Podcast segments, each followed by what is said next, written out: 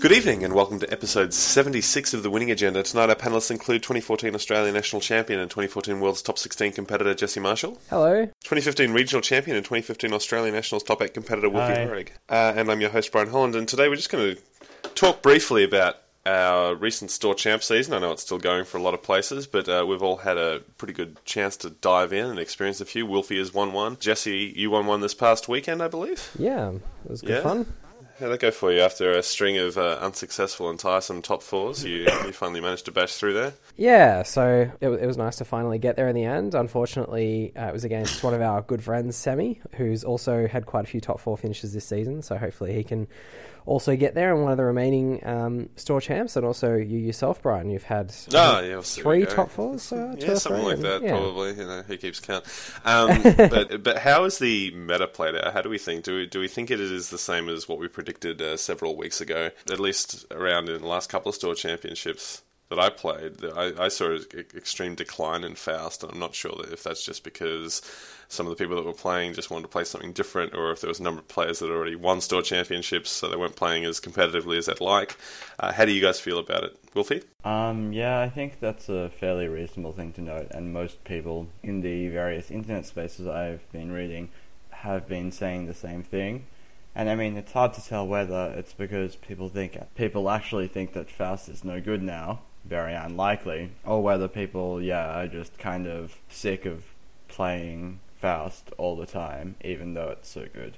And so I'm not exactly sure what we can conclude from that, other than it's when, other than the fact that when there's one deck or one uh, series of decks which are fairly similar that have that are as strong as they are right now, and obviously as strong as they are, that kind of has maybe not detrimental, but a sort of effect on the tournament scene, which is not really what we would expect from in when this isn't the case. Like, it's not necessarily the case that it's like the worst thing in the world that this deck is good, but if lots of people have decided that they just don't want to play this deck um, because of factors other than how good it is, then that does that does have to be taken into consideration when selecting your corp deck, especially even if you do think that in an ideal world or whatever, most people would more people would be playing Faust than they are now. So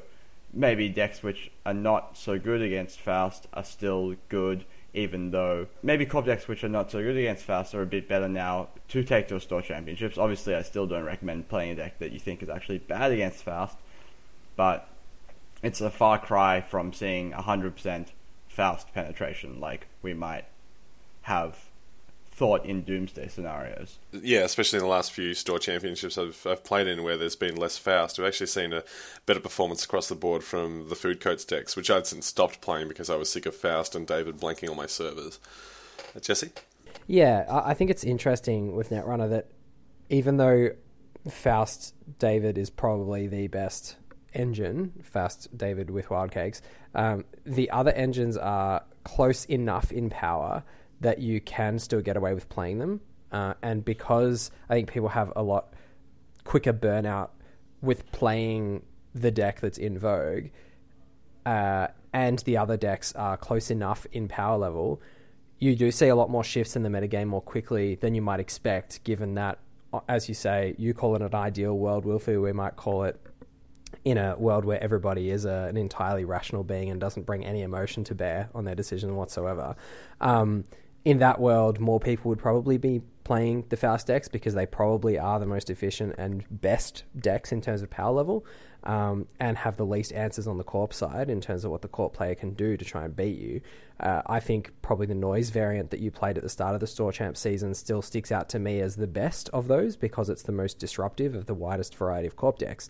Um, but yeah, even in a world where those are the best rational choices, a lot of people are still making the choice to play other runner decks, and that's quite an interesting phenomenon, as you note. Um, and I think that for me, what that boils down to, certainly in terms of my choice uh, to keep playing Kate, is that it's close enough in power level, and I'm familiar enough with it as a strategy that I think that that makes it a better choice for me. Mm, yeah, like it's not worth uh, cracking out of Valencia just because you know you've seen a list online which is really good uh, with Faust and Wyldcakes and Valencia, but you also get to play Blackmail, and that list might be very good, and I'm, I'm, sure it is, but it's probably not worth the caveat of having to learn to play that kind of deck as opposed to this Kate deck that you've been piloting for quite a lot, a very long time. So that I, I guess goes back to our earlier discussions about deck choice in terms of your familiarity and your particular skill with a deck versus the deck's power, and that's a really really hard thing to balance. That's not to say. I mean, I I toyed with playing noise last weekend. Um, because I think it also would have been a good choice. So I'm not saying that Kate is definitely the right choice. It's just the one that I made, and it made sense to me. Playing noise still feels good. Yeah, like there's, there's no problem with that. But what about the uh, corpse side, guys? Like as as uh, I mentioned a moment ago, uh, I've seen uh, HB been more successful in the most recent store champs here in Melbourne, possibly due to the fact that less people are playing Faust. I sort of quote unquote rage quit playing food coats, even though I was really enjoying it. It's the kind of deck I like to play in favour of playing Near Earth Hub, which did go more successfully for me. Um, Jesse, you actually won the most recent store championships with neither of those decks. Yeah, it was I... an old favourite. Came out from the the woodwork.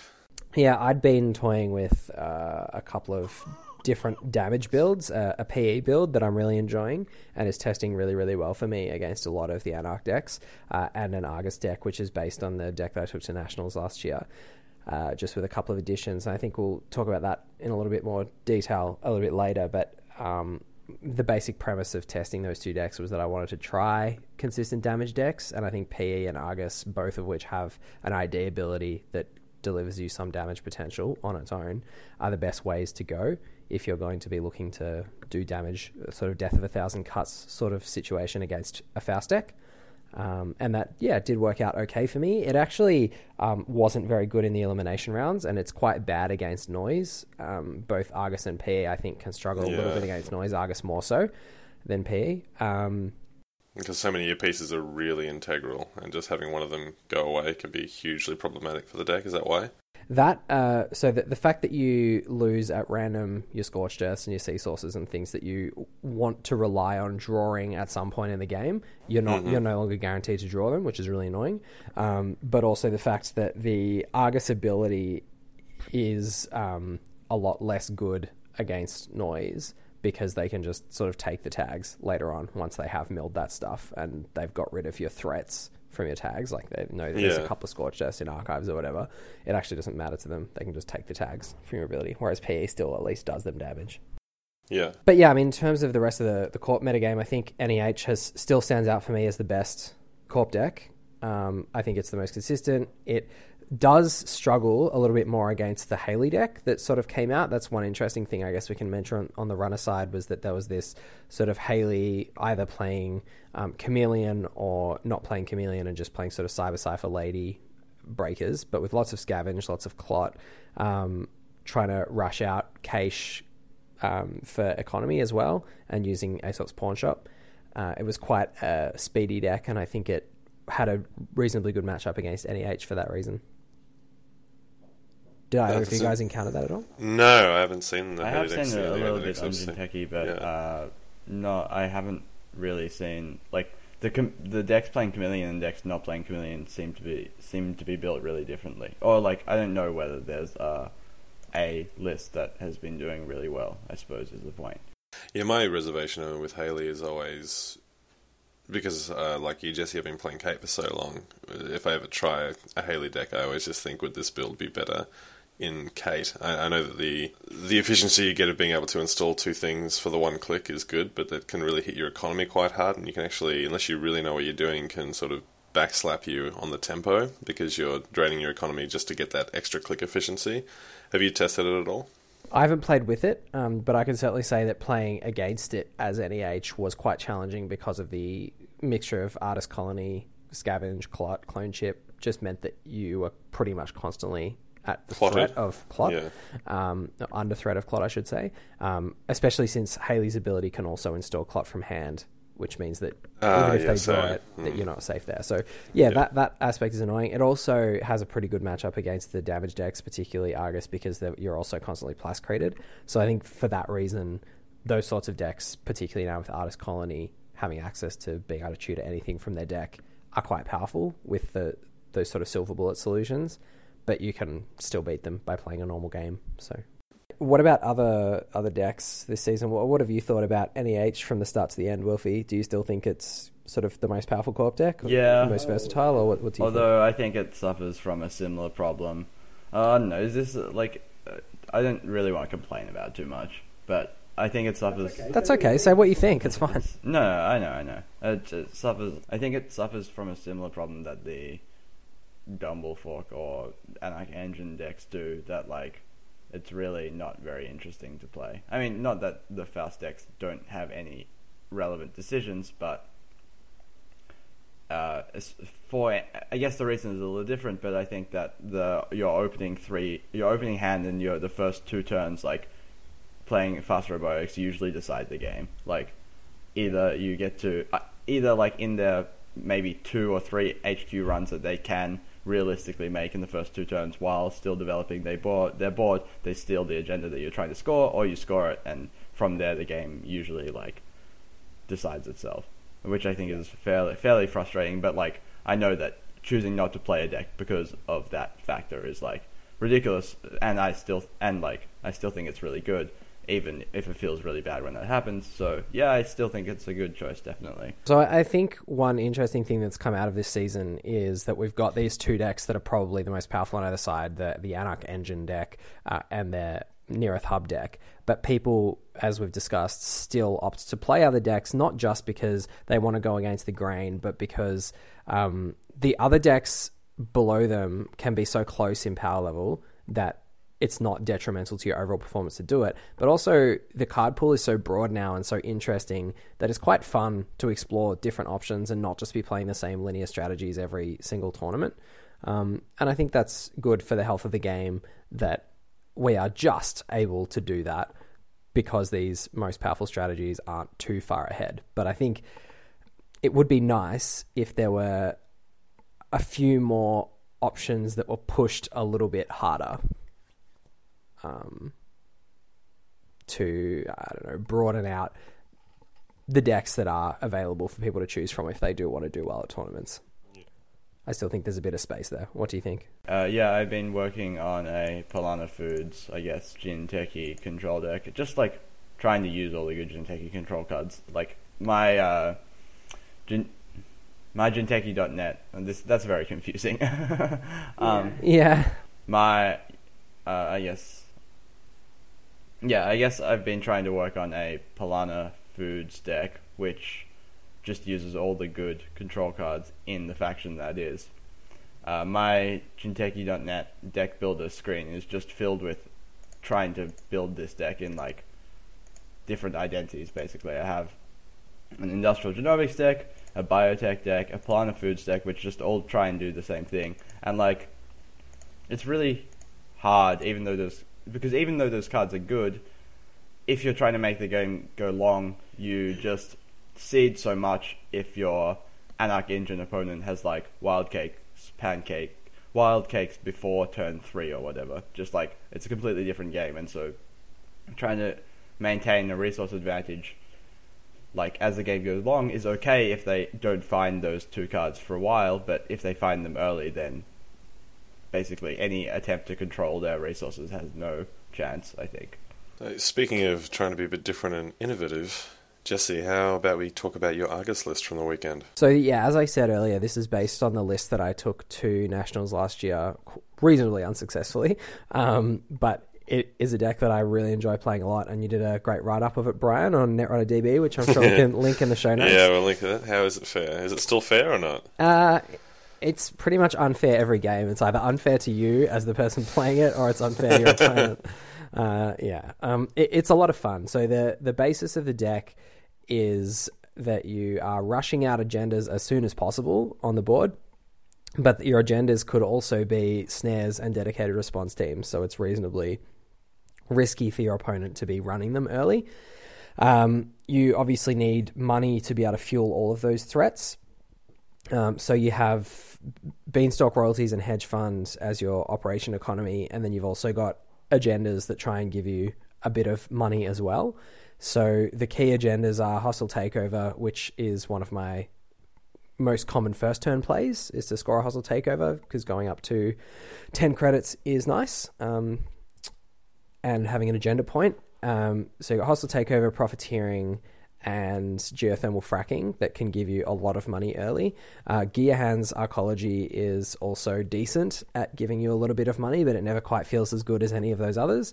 Uh, and then you've got Project Atlas, which is good just as a never advanced three for two. Uh, because points are one of the key ways to put pressure on your opponent, which I'll come to a little bit later.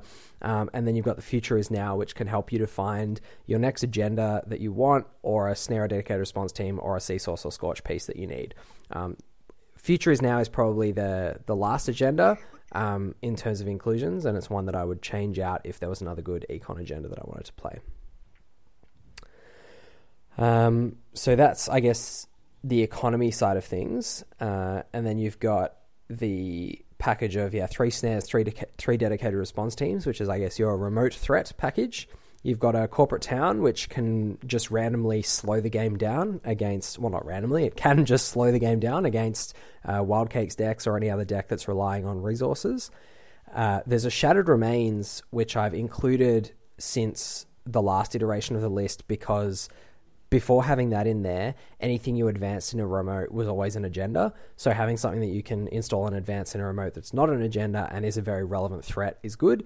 You also generally couldn't kill people very easily after have had a plascrete. So that's the obvious use of Shattered Remains is getting rid of plascrete, and that's a nice option to have as well. Um, in terms of using these remote threats and sort of landing them, the best way to do that is by having agenda point pressure on your opponent. So if you can get up to four or five agenda points early, uh, generally by scoring an atlas that's never advanced, so you've just installed it in amongst some other things, your opponent hasn't run it and you've scored it for two points, uh, and then having a couple of the one pointers scored, whether it's hostile takeovers or profiteerings, you can get up to four or five points reasonably quickly. And once you're there, your opponent really has to start running your remotes. Uh, so if you've got and install advanced shattered remains, they sort of have to go for it. At which point, hopefully, you can threaten them with the Sea Source Scorch kill as well. Um, similarly, with Snare and dedica- dedicated response team, they sort of have to go there. And if they're a Faust deck, the Snare de- dedicated response team threat is actually quite real. Um, and how you sort of make sure you land it is by killing their Wyldcakes engine with your corporate town to try and stop them from starting the turn on seven cards is an important piece, but also having um, ice on your remote that is a little bit taxing on Faust. Uh, so the ice suite is two archer, which were I think we had two in there before. Maybe it was just one, but there's two archer in there, which are really important either to have on R and D to safeguard against medium, or to have on your remote to help you push through the larger agendas or the agendas later in the game because um, you often find that once you do get to four or five points and you're forcing your opponent to run your remotes, you have to also sometimes be able to score agendas, even once they are running your remotes. Uh, and having larger ice like Archer allows you to do that. There's also two Data Raven, which are included. W- what happened with the influence mix, I guess, is we've gone from two mid seasons, which was eight influence, down to two Sea Source and two Data Raven to sort of split that tagging pressure. And Data Raven is really good with dedicated response team. It's really good with agendas early because threatening two tags or a tag and two meat damage from your agendas and your Argus ability combined with the Data Raven um, is quite a good threat to be able to place early on a runner. Um, in terms of them removing two tags or them copping two meat damage and taking a tag and then removing it is quite a tempo setback for them, especially if you're only sort of threatening to give them one point. Uh, then you've got Ice Wall, Paper Wall, Quandary, which are just cheap gear check ice that you can get them with early sometimes. Um, and if they're not playing fast, you can obviously use them to your advantage as well to force some gear checks and keep your opponent's money a little bit drained. There's then a Crisium Grid, which can help with um, sort of eat a keyhole siphon strategies because one way that you can really fail with this deck is if you don't have money. So defending against siphon can be quite important. Crisium's been good for you, obviously. Uh, not really, but no? No, I just haven't played against any Siphon decks, which has been nice. Okay, that's good. Is it just an F for Siphon, or is it because when I played this deck, or the variation that we played during Nationals last year, um, one of the biggest pains in the ass was uh, getting keyhole to death, and for that reason, we we had uh, wall uh, Wraparound. wraparound, Yep. uh, which obviously has been cut now for the data ravens. So that hasn't come up just because keyhole isn't isn't, isn't in the meta as much, or Yeah, basically, keyhole isn't Yeah. in the meta as much, um, but but you good that you got the answer to it with Crisium Grid. Yeah, nice to have the Crisium if you can manage to draw it against Keyhole. Uh, but Data Raven's also pretty good against Ada Keyhole, like if they're just taking heaps of tags. But then your Scorched Earth can just get trashed. But yeah, I mean, Yeah, yeah. it's obviously not a great matchup. You have to get lucky at some point. Yeah. Is there anything you'd be looking at changing, Jesse, or is everything still working quite nicely for you? Uh, yeah, like I said, against uh, this deck. Okay, the, the thought process you have to go through when choosing to play this over Near Earth Hub is that there are some games with any corp deck where the runner's going to be playing a strategy or get into a situation where it's very, very difficult for you to win. And you're going to get into that situation with this deck a lot. And you just at that point have to play to your outs and not get too flustered. Um, and sometimes you will get so far behind that it's you know 99% that your opponent's going to win, which sucks. But you can mitigate that by being more aggressive early and by you know focusing on the core things that you need, which is money. Like you absolutely have to have money to be able to threaten anything with this deck. So being careful with that. The other thing you need to be able to threaten to kill them in the sort of middle of the game when they're setting up because you're forcing them to set up, but they haven't got infinite money um, is you need agenda points to be forcing them to run and forcing them to keep interacting with you rather than just doing what they want to do. So try to be disruptive and trying to force them to make runs they don't want to, and also making sure you have money. I think are the key things with this deck. But um, sometimes you can't do one of those things, and that can be frustrating. But that's the same as when you're playing an NEH deck, and they can just sometimes hit heaps of agendas on R and D, and you can lose, or they can have a clot, and you just can't score your things, and you can't find your cyber decks, and you lose. It happens in any deck Yeah. um, but it can feel pretty debilitating when you feel like you know you haven't got great ice and they're running all your emotes and you've got a handful of agendas and what do you do yeah that happens sometimes but there's also a lot of situations where you can put them in situations they feel uncomfortable in Uh, just lastly, before we wrap up, we wanted to talk about the TWA League, the Melbourne Netrunner League that we ran here uh, over the past couple of months. Uh, it's been pretty good. We all played in it. Did everyone had a good time? Uh, Jesse, I think we all top eighted. D- Did Yes. top eight? Yes, you did. Yeah, yeah it's good times yeah. How'd you guys find the uh, the, the meta where people ch- because in our league uh, you can change your your deck in between each round. Uh, did you find that people were playing, you know, competitive things, or were they playing, you know, interesting things because they could play, change their deck every week? I had a bit of a mixed experience in that. What about you guys? Oh, uh, I guess it was, it's a little different from a tournament in the sense that it lasted for so long that we got to see multiple uh, packs be released, or at least one pack be released. Yeah. Right. Yeah, yeah it's Kala Ghoda. Um, which causes some sort of artificial change in that you know new cards are legal and new decks are good and people want to try out the new decks and see how they're going. Um, so that I think caused some change, but I think mostly the progression of what people were playing was natural in the sense that it followed what uh, you know was generally seen to be good. I didn't see anyone who kind of stuck to the same thing, even though it suddenly ha- had not been so good. I think most people were fairly, um, yeah, adaptive. That's the good way to put it. Cool. Yeah, I mean that was my experience. It was a it was a fun league. Thanks to everyone who participated. We had I think over twenty people. Yeah, it was about Uh, 25 or something, I think. Mm, and it was a lot of fun. Ran it over the summer. It's a good way to fill in the downtime after Worlds before Store Champs start up again. So if you're thinking about running a league, as always, get in touch with us and we're happy to chat to you about the format we use. Yeah, yeah, it was a really great time. I think everyone had fun. We got some cool prizes together. Uh, yours truly picked up a data sucker. That's my one of three now. So now I have to go out and spend like a hundred dollars getting two other ones, Otherwise obviously. So yeah. it. Yeah, otherwise, yeah, otherwise like it's just like a waste of a card, right? Oh, what am I going to do? Um, but yeah, it was it was a great time, and uh, I think everyone had a yeah had a good time. We'll probably run another one probably toward the end of the year. I think. Yeah, No, after now- Worlds again, now I'm we're sure we'll- locked into it. Yeah, well, now- now I've said it.